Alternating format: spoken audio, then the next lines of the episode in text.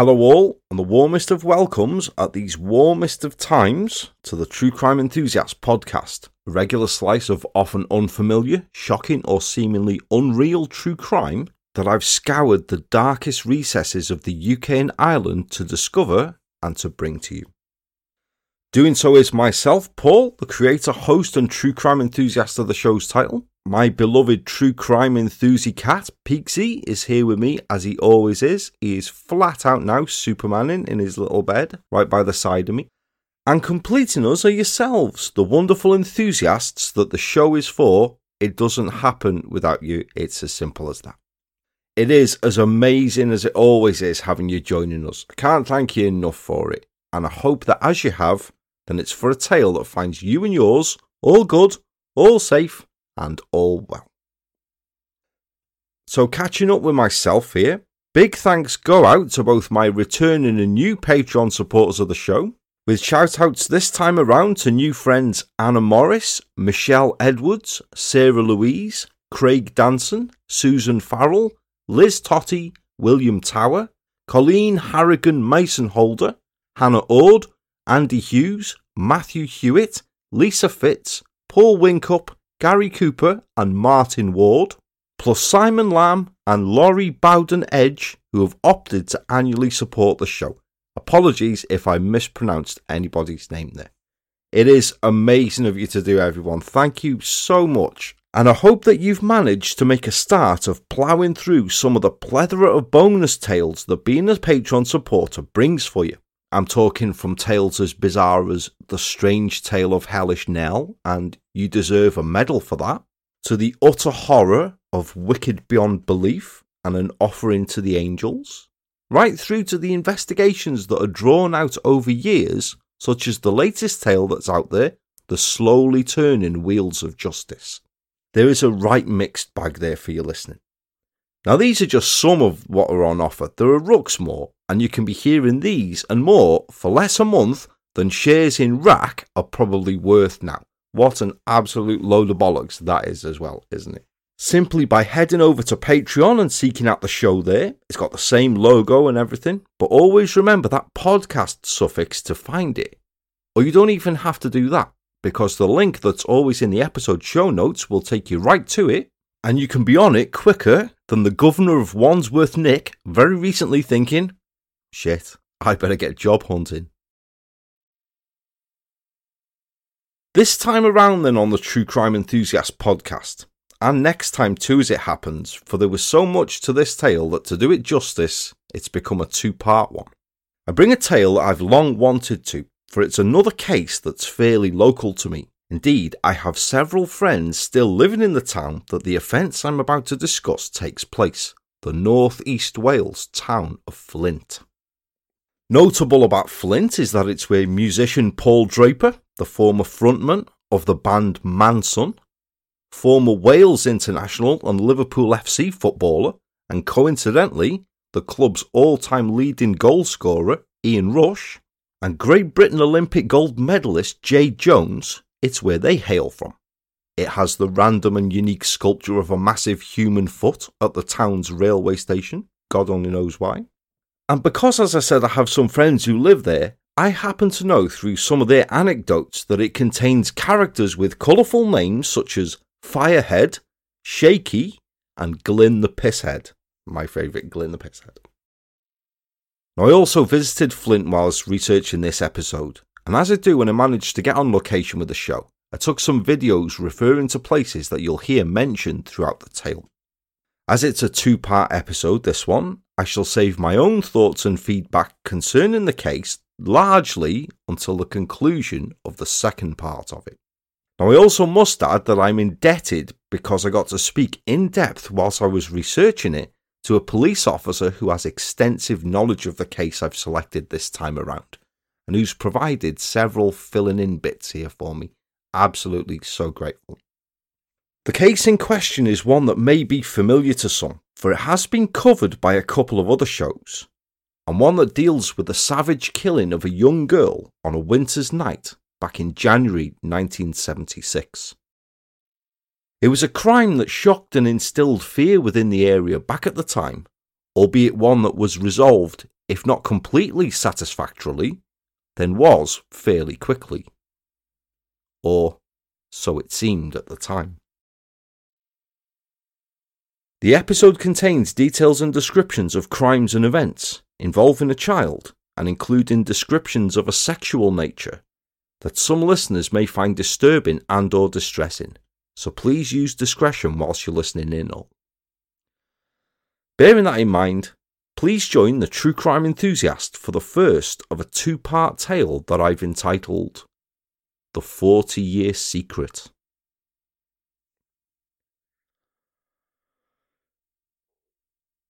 From the moment she was born on the 9th of June 1960, Janet Commins was the whole world to her mother and father, nurse Eileen and steelworker Ted Commins.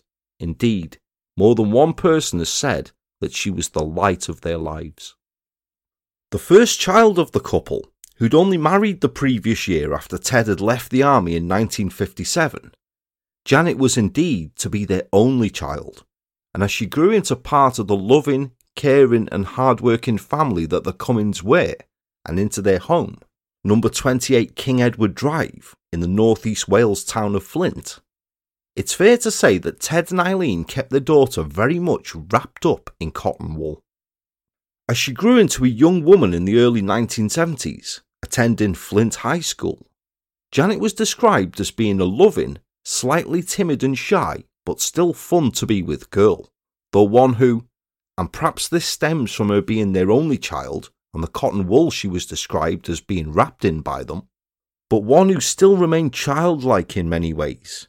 For example, at age 15, when she was in her fifth year of secondary school education, and when other girls of her age would be getting up to all sorts, as you do when you're a youngster, Janet would still play with dolls and acted generally younger than her age, showing little to no interest in boys.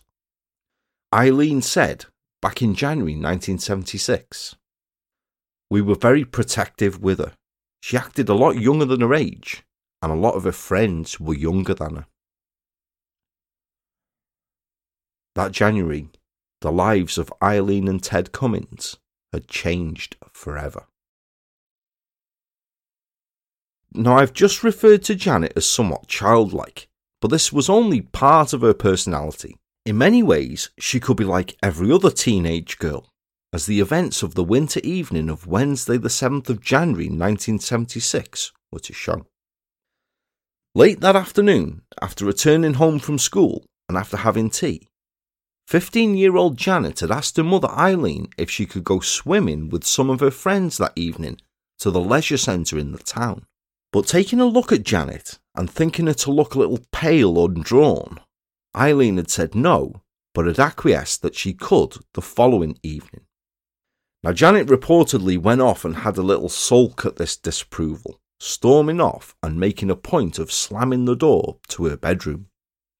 However, not long after 7 pm, Janet wrote a short note to her mother, something she was in the habit of doing, which read, Mum, can't I go to the baths now till half eight, please? I've got nothing to do and then, dressed in a shirt, brown jumper, navy blue jeans, and a dark coloured mac, Janet slipped out of the bungalow's back door, unnoticed by her parents, leaving them the note to say she would be back home by half past eight. Now, Janet indeed headed down to the leisure centre and met with her friend Julie Davis there at 7:30 p.m although she told Julie that she'd only come to pass on the message that she could go swimming the following evening instead, and was then heading immediately home. However, and there is some confusion about the reasons for this, and indeed Janet's movements in total that evening, but Janet did not head immediately home after leaving Julie, and nor was she back there by 8:30 p.m.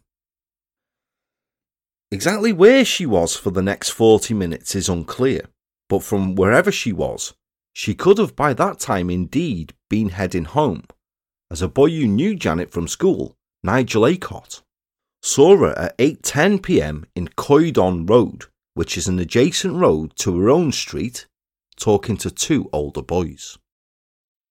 Nigel had set off that night from his parents' house to go to his girlfriend's house in Northop Road, and when the pair then walked back into Coydon Road, Nigel described years later how he heard loud voices and saw Janet standing on the opposite side of Coydon Road with two males, whom he didn't recognise.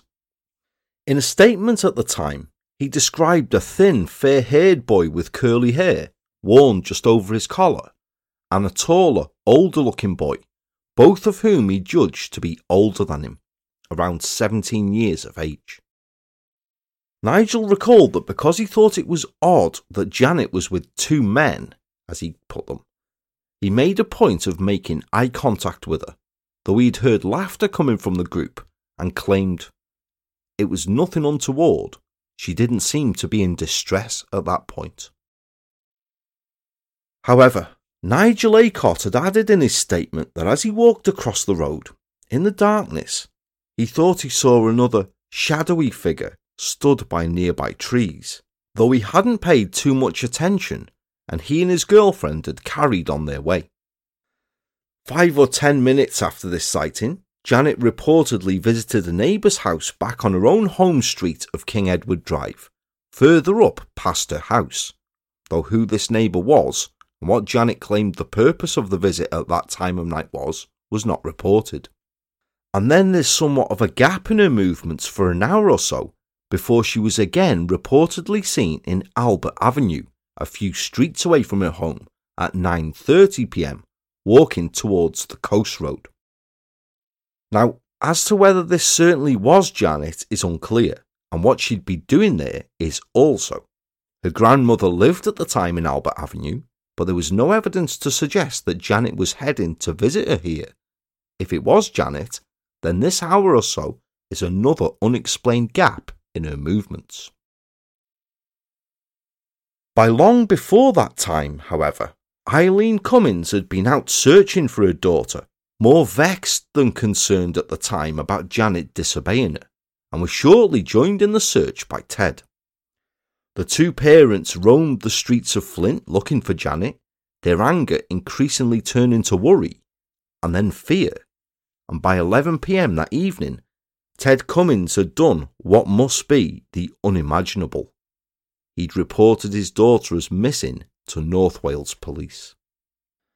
It was a report that was taken very seriously. It was very quickly established that this wasn't a runaway from an unhappy home, Plus, Janet had left a note saying she would be back shortly, as was her custom to, and had taken no other clothing or possessions with her.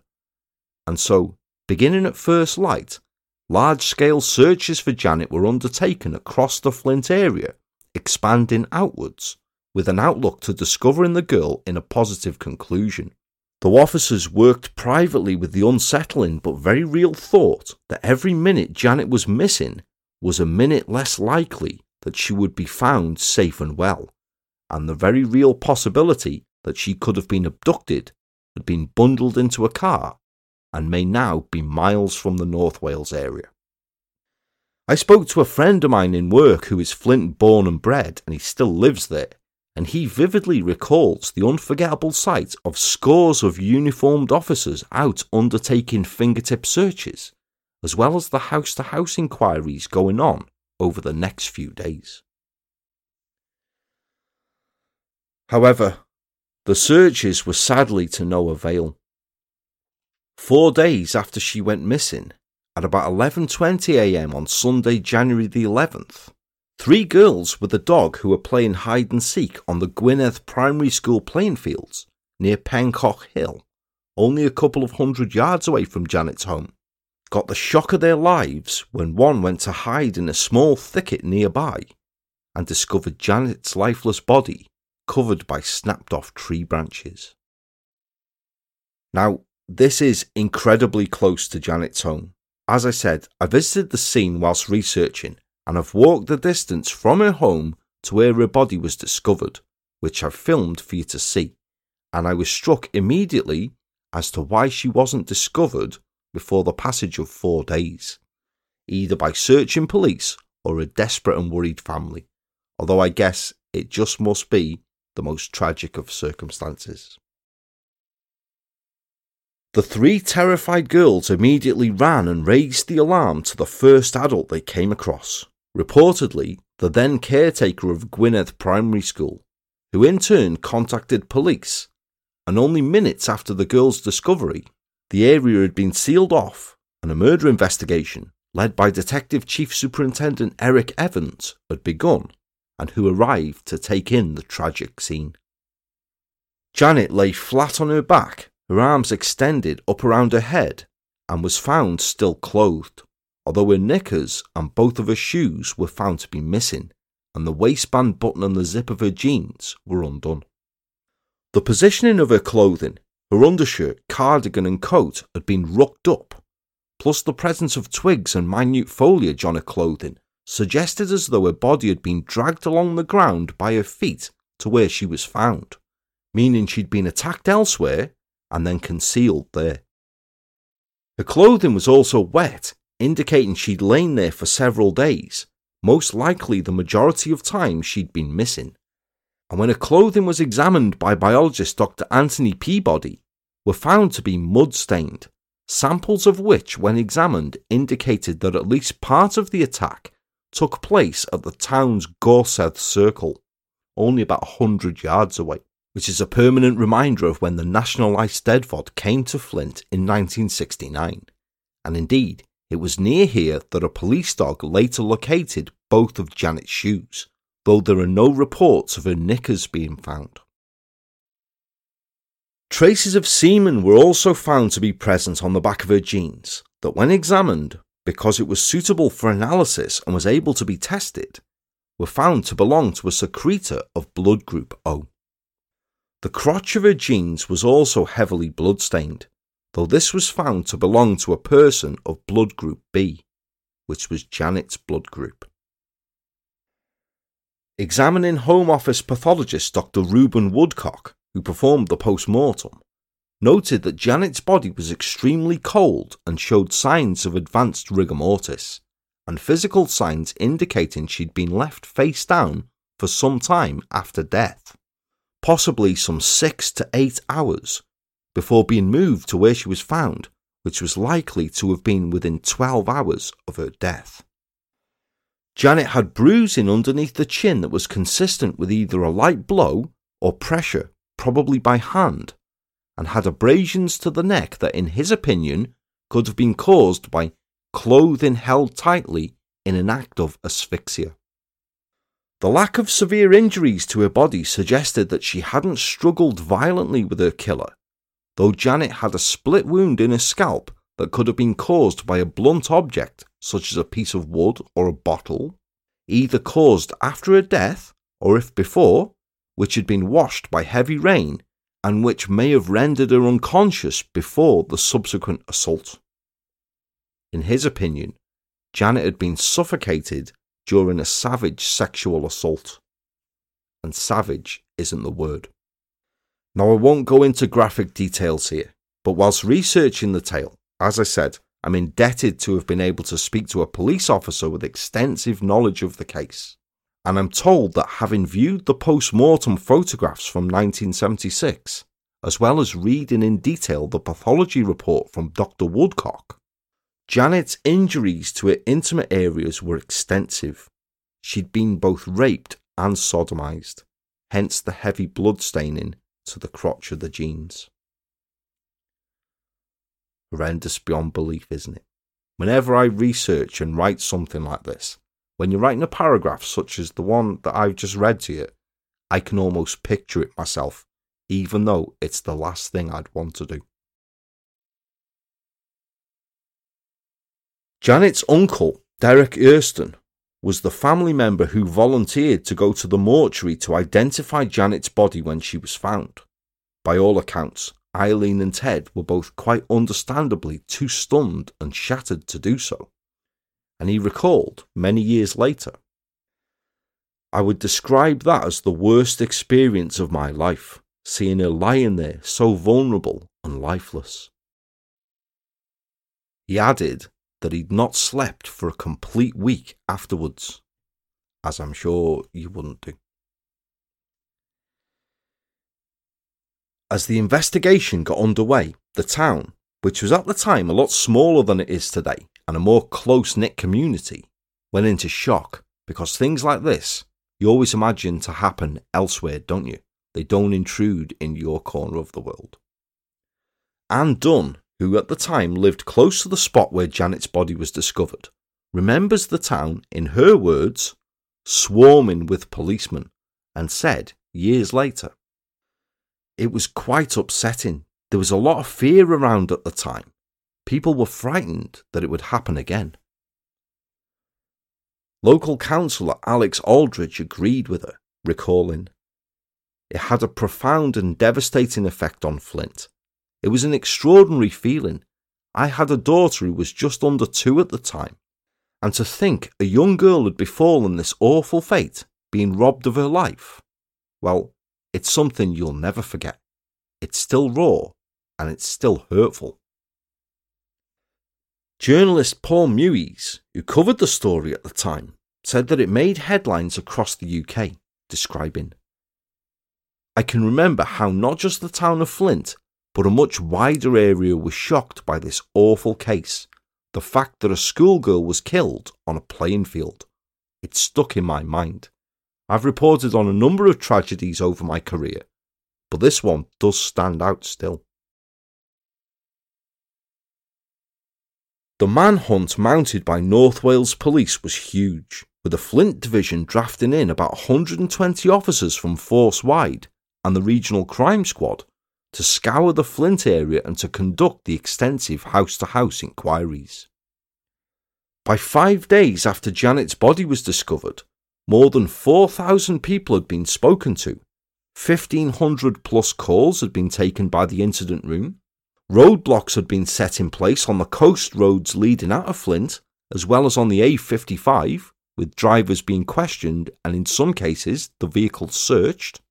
And all local men from the Flint area aged between 17 and 22 years of age were specifically asked to account for their movements on the evening of the murder. There was an early television appeal made to try to prick the conscience of Janet's killer, and her mother Eileen even bravely participated in a reconstruction, retracing Janet's last known steps that fateful Wednesday evening, based on the sightings that I detailed earlier. Eileen told the Daily Post newspaper We live for the day Janet's killer is found and just hope that everyone who can help will give all the information they can to the police. She was a nice, quiet girl who would not harm anyone. Why my daughter's been killed, I will never understand, but for the sake of other children, the man responsible must be found.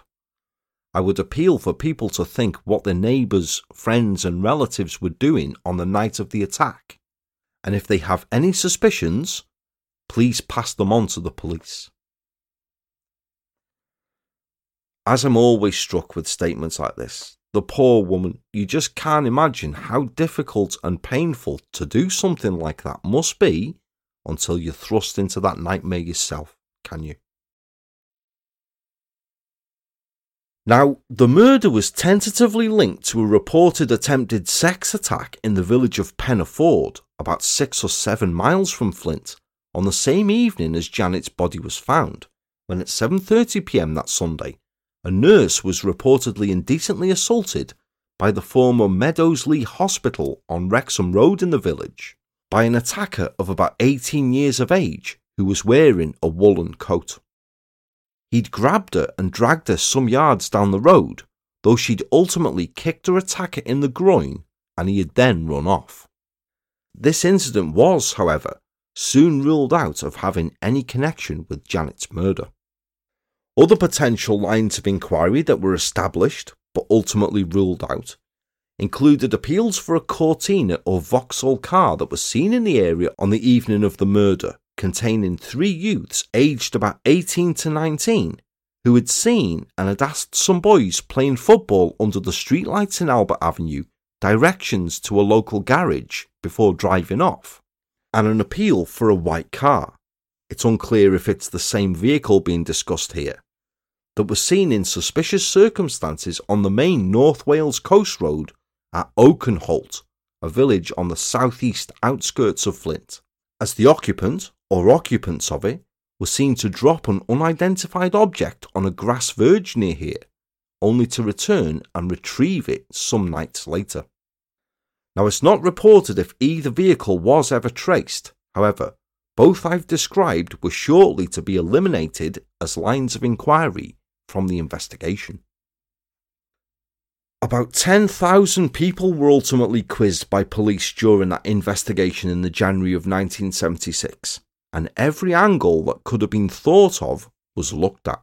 From, as I say, stopping random drivers at roadblocks on the North Wales coast roads, to speaking to the 50 men who had attended the Flint Borough Working Men's Club on the night of the murder, as the French horror film Lips of Blood and another entitled Erotic Witchcraft had been shown there that evening, and police seriously considered that a viewer watching these films, which were described as sexy but not porn, had left there after watching them in such a state of arousal that he had, acting on irresistible urges, sexually attacked the first woman he'd come across, which was perhaps Janet. It was a fair theory, but again, all who had viewed the films and which I can imagine were as entertaining as they sound because they sound utter cack, don't they? All were one by one ruled out of the inquiry, and in fact, soon, all police had to show for their efforts. And I'm not saying it was through a lack of knocking on doors at all here either, but all they had was the certainty that Janet had died on the Wednesday evening. They weren't even certain as to whether it was one or two killers they were hunting, or a case of murder or manslaughter that they were dealing with. A senior officer involved in the investigation, Detective Chief Inspector Bob Otter, was quoted as saying to a press conference held on the 15th of January We are not absolutely certain whether the assailant intended to kill the girl. In this respect, I would say this if the assailant or assailants have any explanation or any version of the incident that they wish to put forward, then obviously it will be far better to come forward and volunteer it now than to put it forward after we have traced them. By the 24th of January, a £500 reward for information leading to the arrest of Janet's killer had been offered, and just three days later, a somewhat chilling development in the case was reported. On the 27th of January, it was reported that two pupils at Flint High School two girls, although it's unclear as to whether they were friends of Janet's or were even in the same year as her. But it was reported that two girls had received five anonymous handwritten letters between them, requesting them to meet with the author or authors on certain nights and giving arrangements for a certain spot for them to do so. The exact contents of these letters have never been released, but at least one, or a portion of it, was reprinted in the Daily Post newspaper. It contains the wording, You are next, which looks as though each word has been clipped from a separate newspaper text, as in the archetypal ransom note that you used to see in films, you know. And aside from a crude drawing of a cross in the top right hand corner, the only portion of text reproduced in the newspaper reads, Don't forget, and forget is spelt as the two separate words for and get. You are next, like it said in the other letter. Underneath this were the letters B A F. One of these letters has also been delivered before the discovery of Janet's body. Head of the murder inquiry, Detective Chief Superintendent Eric Evans, told the press that they didn't know whether the handwriting was disguised, but due to the lack of punctuation and the misspelling of a simple word such as forget, it did appear like a child's writing. He reported that officers also believed the letters may have been the work of two people, as certain elements in the five letters made them think that more than one person could be involved, though he didn't release what that was but stressed that the handwriting in all the letters was similar, saying, It's an extra complication which we have to examine. Senior Officer Detective Chief Inspector Frank Bass added, The notes have particularly frightened one of the girls involved. Indeed, it had frightened one of the girls so much that she'd been kept off school following receiving them, and on the nights in question alluded to in the letters, police had watched both the suggested meeting place and both of the girls' houses throughout the night. Now, Flint High School cooperated fully with police here, and every pupil attending there had their handwriting tested under the supervision of officers to compare against the handwriting in the notes, though it's not reported if the culprit or culprits were ever identified or not. The letters were later established to be a malicious hoax, the kind of thing that happens more than you'd realise in high profile investigations. The primest example I can give there are the hoax Ripper letters and tape that arguably kept Sutcliffe at large for a couple more years. Now, as a slight off topic anecdote there, my mum told me that at the height of the Yorkshire Ripper being at large, she received a telephone call late one evening from a man who said he was the Ripper and who wanted to meet her in Mold, a town that's very near to Flint. Thinking it was my dad messing about, she told him so at the very second that my dad walked through the door. The call was later traced to a phone box in Mold somewhere, but it frightened my mum terribly at the time, as it would have done. It's just an example of a macabre and cruel form of amusement to certain warped people, which many are, what can I say, who get a kick out of frightening people. But other people, out of several reasons, perhaps attention seeking, perhaps mental illness, will actually even confess to crimes they haven't committed just for that bit of excitement and for them to be the centre of attention for a day or two, with all eyes on them. And sometimes that backfires upon them. Two days after the threatening letters were reported in the newspapers, on the afternoon of the 29th of January, two carloads of police officers swooped upon the car park of the Hope and Anchor pub on Ewloe Place in the town of Buckley and arrested as he was leaving an 18 year old traveller named Noel Jones from Coedpoeth in Wrexham in connection with the murder of Janet Commins. Jones had been spoken to initially by police on the Sunday evening that Janet's body had been discovered as part of routine inquiries as he was at the time living in a caravan in a lay-by between Flint and the nearby village of Northop, and was spoken to there by officers. However, he had denied any knowledge of the crime, and as he was just one of the thousands of young males who were spoken to in those initial days of the inquiry, with nothing to elevate him to a serious suspect in the crime, no further action was taken. Not then, anyway and then two and a half weeks later, a girl named Linda Eyeball came forward to police with a remarkable story. Linda Eyeball, then 15 years of age and who then lived in Buckley, was engaged to the same Noel Jones, the traveller from Coedpoeth. They'd known each other for two or three years, as he was related to a neighbour of hers, and they'd gotten engaged less than three weeks before just two days after Janet's murder, it so happens. And she'd approached police off the back of the continued press coverage of the hunt for Janet's killer to recount that on the evening of Saturday, the 17th of January, she'd been with Jones and he'd appeared upset or distracted, even uncharacteristically sitting on her knee. When she'd asked him what was the matter with him, he'd said to her, reportedly tearfully, you know the girl in Flint that got murdered?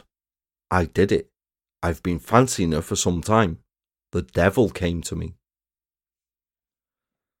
He had then asked her to provide him with an alibi for the evening in question. Now, Linda did not believe him one bit and told him so, recalling that when she rebuked him and when he was telling her the account, he was kind of staring off in a vacant kind of look, as though he was talking to the wall as though he was trying out for a false story, she later described.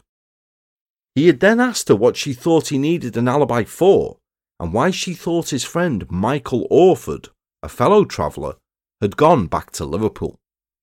Now, the following day, when she was in a van with Jones, his mother, and his brother, he had told her that he'd only been joking with what he'd said the previous evening. But this had played on her mind, she was certain still that he'd made the whole account up, but who does that? And for what? Until she decided to approach the incident room to report this conversation because she thought Noel Jones needed help. Because it was the second time he'd featured in the inquiry, with the lack of any other suspects, Jones was arrested then as he left the Hope and Anchor pub on the 29th of January and was taken to Flint Police Station. Now, there are two things I should point out here before progressing further through the account, which is that firstly, at that time, then 18 year old Noel Jones was barely literate, struggling to write or even read the most basic of things. Secondly, detention and interview procedures back in 1976 were a lot different than they are today, as the introduction of the Police and Criminal Evidence Act in 1984 codified things like meal breaks, breaks in interview, informing the suspect of their right to have a solicitor present, that kind of thing. Bear those in mind. When Jones was told what Linda had told police, and with Detective Inspector Albert Roberts telling him that he thought he wasn't joking when he told her about Janet, saying, She's very concerned about you in this matter. She said she told us about it because you should receive all the help possible. That shows that she took you seriously, doesn't it? Jones had reportedly replied, Yes, and had then buried his head in his hands. He was further reported to have said, when told that he would be required to provide forensic samples for examination, You carry out your examinations. I am guilty, but you'll have to prove it. Further, Detective Constable Barry Fielding of the Regional Crime Squad said that when he and a sergeant had interviewed Jones as part of his questioning, Jones had asked him what he would get if he told them the truth, meaning how long would he have to serve in prison. He was then asked by DC Fielding if he'd killed Janet Commins and reportedly replied, Yes, but I didn't know her name until I saw the papers. In fact, within hours of his arrest, Noel Jones was given accounts, yes, plural, that would have the most devastating effects upon his life for the next four decades. For after being questioned, and he reportedly was for two days without a solicitor present, he signed two detailed confession statements admitting to the murder of Janet Commins. In one of these signed statements confessing to the killing, Jones had signed words to the effect that at the time he was living in his caravan between Northop and Flint and had often seen Janet whilst he was down in Flint searching for scrap metal as she walked with friends near the high school at lunch times. He had admitted he felt attracted to her, her appearing to him to be the type of girl he could get things off his mind to, but though never got the chance to talk to her as she was never alone. On the evening of Wednesday, the 7th of January, he'd been with his girlfriend, Linda Eyeball, at a home in Ewloe Place, where the pair had listened to music and had had sex before Jones had decided to go back to his caravan at about 9 pm due to having a bad headache. He subsequently drove his blue transit pickup truck from here towards Flint and had seen Janet by chance on Coed Onn Road, where he had stopped and parked and had called out to her causing her to run away. He had chased after her and had caught her near to the Gorsedd Circle stones, finding her crouching behind the centre stone, where he had then hit her, causing her to fall unconscious. He had then had sex with her and had grabbed her by the throat and shook her to rouse her to bring her out of unconsciousness. When this had failed, he had carried and dragged Janet further up the hill before pushing her over a fence and into a hedge, and had returned back to his caravan and burned his clothing. He then took police on a tour of his movements as he'd just described, and pointed out the spot where he'd confessed to leaving Janet, which was reportedly fairly accurate. However, the following day, Jones gave a differing account of the night of the murder, which begins as follows. I want to tell you that what I've said in my first statement isn't all the truth. Part of it is true, but I didn't tell you about Michael because he's married and I wanted to protect him. When I left my girlfriend Linda at about 9 o'clock, I picked up Mike Orford at the trap and we drove back to the caravans at the cut. I had a headache and went into my caravan for a sit down for a few minutes. I was thinking of going for a ride, and then Michael came to the trailer. I told him I had a headache and was thinking of going for a drive, and he said, I'll come if you want. So we went for a drive in my van. We headed for Flint. Mike brought up the subject of girls. Mike said, Would you go out with other girls besides Linda? I said, We're not all like you. I told him in the conversation about girls that I'd seen a girl by the school in Flint a few times, but that wasn't really true. Now, frustratingly, that's where the snippet portion of Jones's second account that has been publicly released ends. Reportedly, he claimed in this second account similar bits to the first, but now said that both he and Michael Orford, a fellow traveller, had chased and caught Janet.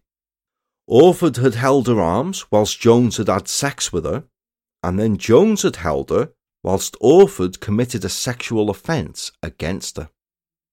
Both had thought Janet was dead at that point, so they then carried her over a fence and laid her down. Now, incidentally, it was in reference to a question posed to Jones managing to get Janet over this fence by himself and it being difficult to, that this second account had come about as when he'd been asked if he was sure he was alone, he eventually admitted that he'd been with Mike. Jones continued that they both then lay down and claimed that both even dozed until almost dawn and then woke and carried Janet's body over to the bushes where she was found, concealing her with tree branches. They had then returned, and Jones had burned all of his clothing at the caravan including one of Janet's shoes that he'd bundled up. Now, on the basis of these accounts alone, no eyewitnesses, no forensic evidence, bar solely Jones being of the same blood group as the killer, like a large percentage of the population was, and two accounts that differ massively in important parts, which I shall come on to discussing shortly, on Friday, the 30th of January 1976, at Flint Magistrates Court, Noel Jones, who gave his address as Assembly Road in Coedpoeth, appeared charged with the murder of 15 year old Janet Commins. The following day, in a special sitting, 20 year old Michael Francis Orford, of no fixed abode and described as being an itinerant scrap dealer, appeared facing the same charges, with both being remanded into custody. Now, I can only imagine that North Wales police were under such pressure to detect Janet's killer. No one wants a sex killer roaming around after all, do they? That when they got wind of a confession, arrested the said person, and he then gave two accounts, both admitting to killing Janet, though vastly differing, then they couldn't ignore that However much the spidey sense may be saying, hang on a minute, let's pick these accounts to bits. I haven't read either statement in full, of course, but even from the summary of both accounts I've brought, there are things that I see as wrong, perhaps see better because I'm from the area. For a start, Flint is not a natural way to head home from Buckley. And there's also Jones's claim that he'd called out to Janet, causing her to run, but how could he if he only knew a name from the newspapers? To say he'd burnt one of Janet's shoes, though both were found by a police dog only shortly after her body was discovered. Or why would Janet run into the darkness of the Gorsedd Circle if he'd seen her on the road adjacent to her home? And then to change an account so drastically that two killers are now involved in rape and murder, that after killing someone, instead of fleeing, merely lay down and even slept near to the body outside for a number of hours on a bitterly cold January night, I wouldn't be happy laying a murder charge on the basis of solely that. Would you? But as I said before, it was different times back then. But your spidey sense would be going way off the chart, wouldn't it? Two days after Jones and Orford had been charged, on Monday, the 2nd of February, Janet's funeral service was held at St Mary's Flint Parish Church, ahead of her interment at Flint Borough Cemetery. The flags on Delyn Borough Council offices in the Guildhall on Chapel Street were lowered to half mast. Some shops closed for business as a mark of respect, and hundreds of people lined Church Street as her coffin made its way to the church. There were some 400 plus people there in attendance to say goodbye to the tragic teenager and pay respects at the service conducted by the Reverend E.A. Gray, including the then Mayor of Flint, Neville Meese, and then MP for Delyn, Barry Jones. And as Janet's shattered family looked stunned throughout, some 60 girls from Flint High School, who formed part of the congregation, sobbed throughout as the headmaster, Clive Roberts, read the lesson, and then delivered a touching eulogy to Janet. That following Friday, the 6th of February, Michael Orford appeared once again at the magistrate's court, watched by a crowd of some 50 people outside and the public benches packed inside. But the following Tuesday, the 10th of February, Orford was released on bail of £2,000 with two sureties of £2,500 each, provided by two of his four brothers. There was to be no such bail for Noel Jones, who reportedly, each time he saw his appointed counsel, kept to the same account he had given secondly. It was even more surprising then, or perhaps it harks back a bit to what I said a few minutes ago about how flimsy a murder charge was raised on the basis of an account with holes in it like a bloody colander. But on the 23rd of March, a representative from the Department of Public Prosecutions, David Boyd, requested that the charges against Michael Orford be withdrawn and the case against him dismissed on the basis of no evidence being offered against him. This was duly actioned, and Orford gave no comment following his release. On the 27th of April, Noel Jones was formally committed for trial at Mold Crown Court, though an application was made to switch the trial to Carnarvon Crown Court in the interests of a fair trial, based on the argument that it would be impossible to pick an impartial jury from the local area. Gareth Edwards, Jones's counsel, said, it would be impossible to draw from the Clwyd or Chester area a jury untainted by gossip or rumour about the circumstances of this case. My solicitors have heard on the streets a great deal of rumours that have gone about over this case. It received wide publicity at the time because the girl was missing before the body was discovered. Then there was a manhunt and a house to house inquiry lasting some two weeks and photographs in the newspapers of police officers interviewing school children and parents in the street. It's since that time, and since the arrest of the defendant, that rumours multiplied, and what we are concerned about is that the rumours say the murder was done by two gypsies, that they committed horrible atrocities upon the dead body, and that one of these gypsies had had to be released for lack of evidence. Alan Lee's KC, prosecuting, didn't oppose the application, but merely pointed out that newspapers covering the manhunt circulated extensively in the Carnarvon and Deeside areas also. Presiding Mr. Justice Wayne said that nothing he'd heard or read in court would make him order that the trial should not be held in Mold, and so duly denied the request. Therefore, on Monday, the 14th of June 1976, Noel Jones appeared at Mold Crown Court before presiding Mr. Justice Cantley to face trial for the murder of Janet Commins, to which he issued a plea of not guilty. Opening the case for the Crown, Roger Titheridge KC outlined to the court the details of the crime, the investigation, of Jones's arrest and subsequent statements that he'd signed, including the second which named Michael Orford as a co-offender, saying, you are not going to be asked to judge Orford. He is not on trial at this court. That does not mean he will never be on trial.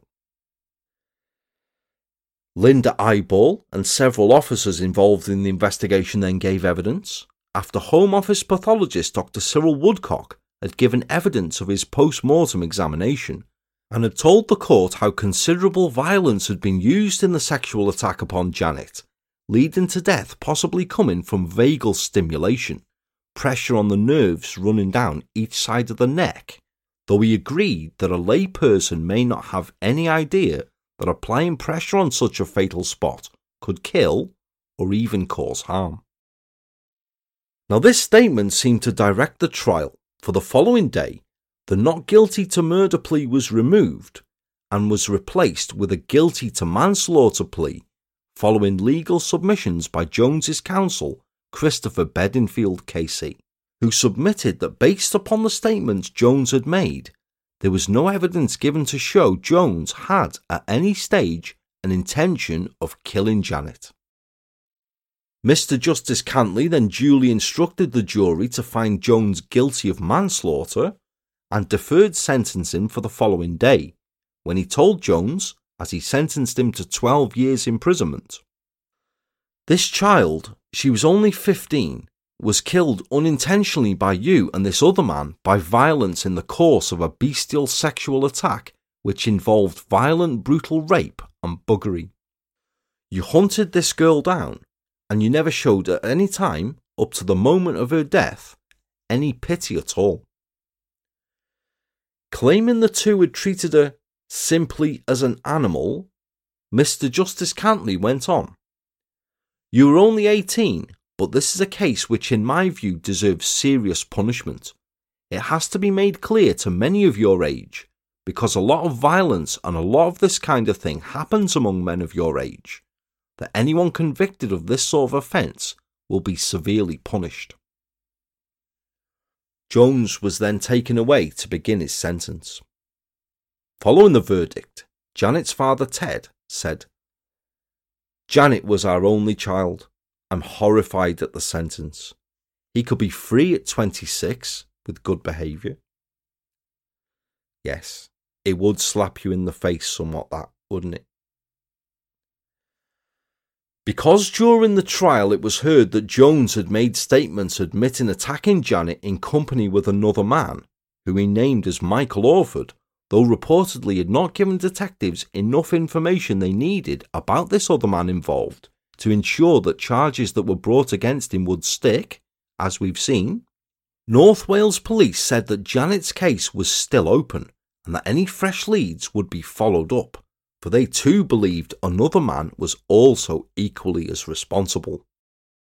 Now, in a somewhat confused line of inquiry, police also stated they now believe that Janet was with two or three other girls near the high school in Northop Road at about 10:30 p.m. before she'd left them and walked off over the high school playing fields. And though they reportedly interviewed another six girls over the one year anniversary of Janet's murder, this came to nothing. Indeed, it seemed to me a token being seen to be doing something, the case being one of these that are effectively shelved, but because no murder investigation can ever be marked as unsolved, case closed, was instead labelled active with regular reviews, which is the next best thing, really, isn't it? Janet's family, too, was somewhat critical of the investigation I'll expand on that more in the second part, and still believe that another person had escaped justice. By a year later, Eileen had still been unable to return to work, and a year after Janet's murder, told the Daily Post newspaper. We still harbour feelings of revenge against whoever robbed us of our only child. The past year has been a nightmare, and Christmas was terrible without her. It is impossible to explain how much we miss her, but sometimes I get the feeling that we're just existing from day to day with no purpose in mind. Noel Jones served five years and nine months of his 12 year sentence and was released in April 1982 from HMP Liverpool after having spent most of his sentence in segregation there for his own safety after being imprisoned as the sex killer of a young woman. Following his release, he changed his name and moved to the West Midlands. Ted and Eileen Commins were distraught over his early release and told the Daily Post how they would never get over the death of their only daughter, saying, He's only in his 20s and now has the rest of his life to look forward to. He killed an innocent girl he didn't even know, and in the process, ruined our lives.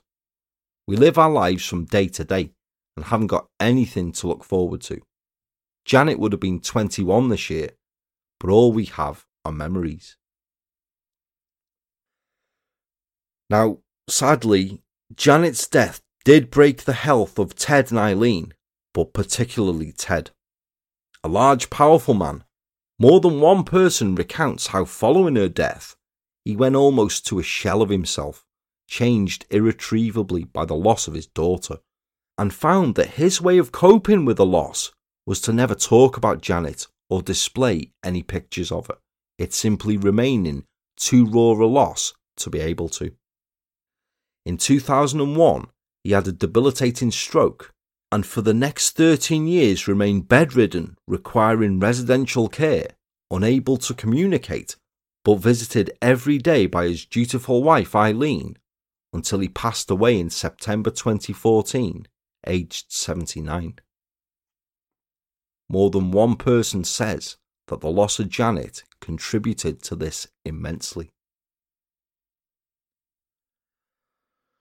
Now, what Ted could never have known when he was alive was that in August 2006, based on the significant forensic developments that had been made in the time since Janet's death, North Wales Police had carried out a cold case review, spearheaded by Senior Investigating Officer Detective Superintendent Iestyn Davies, on samples which had been taken from Janet's body in 1976 and stored for three decades, which had now been located in storage and took a fresh look at the semen sample that had been removed from Janet's jeans, from which a full DNA profile of a killer could now be raised and successfully was.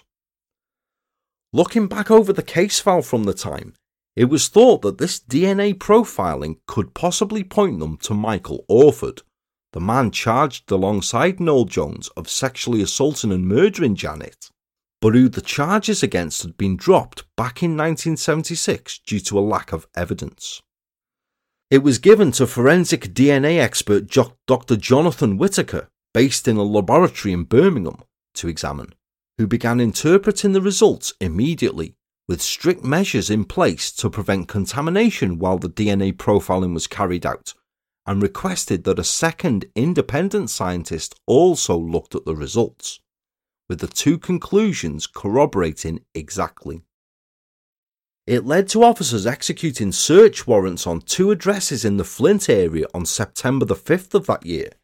And though Orford has never been specifically named as being rearrested in connection with the murder of Janet Commins, if the purpose of raising the profile was to eliminate him from the inquiry once and for all conclusively, you have to think he would have been.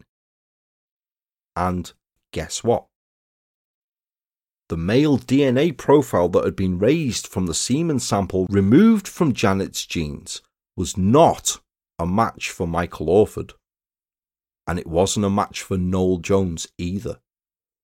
This was double, triple checked, but whoever had left that semen, ergo Janet's killer, was neither of these two men, not even the one who had pleaded guilty to a manslaughter and served almost six years for. Oh, yes. Can you see why this is a two part tale now?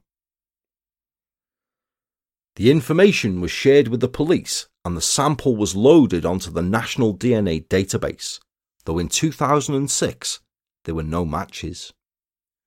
It was to be almost a further 10 years before, in September 2016, North Wales Police got the call they'd been waiting for that the National DNA Database had finally thrown up a hit and they had a match to Janet's killer. Which I shall tell you all about in the second part of the 40 year secret, as that has just fallen a perfect place to leave it for this time around. It is a tragic story on so many levels, this one, one that I've been thinking of covering for a long time now, at least a few series worth. And for Janet, and for so many who remember and were affected by her murder, hers is a tale that I wanted to do absolute justice to, so it isn't scrimped on, it's planned and written exactly as I have done. And as I said at the start, I shall bring my own thoughts and feedback upon the tale as a whole at its completion, which I'm now nipping off to put together, and which I shall be back with you for soonest.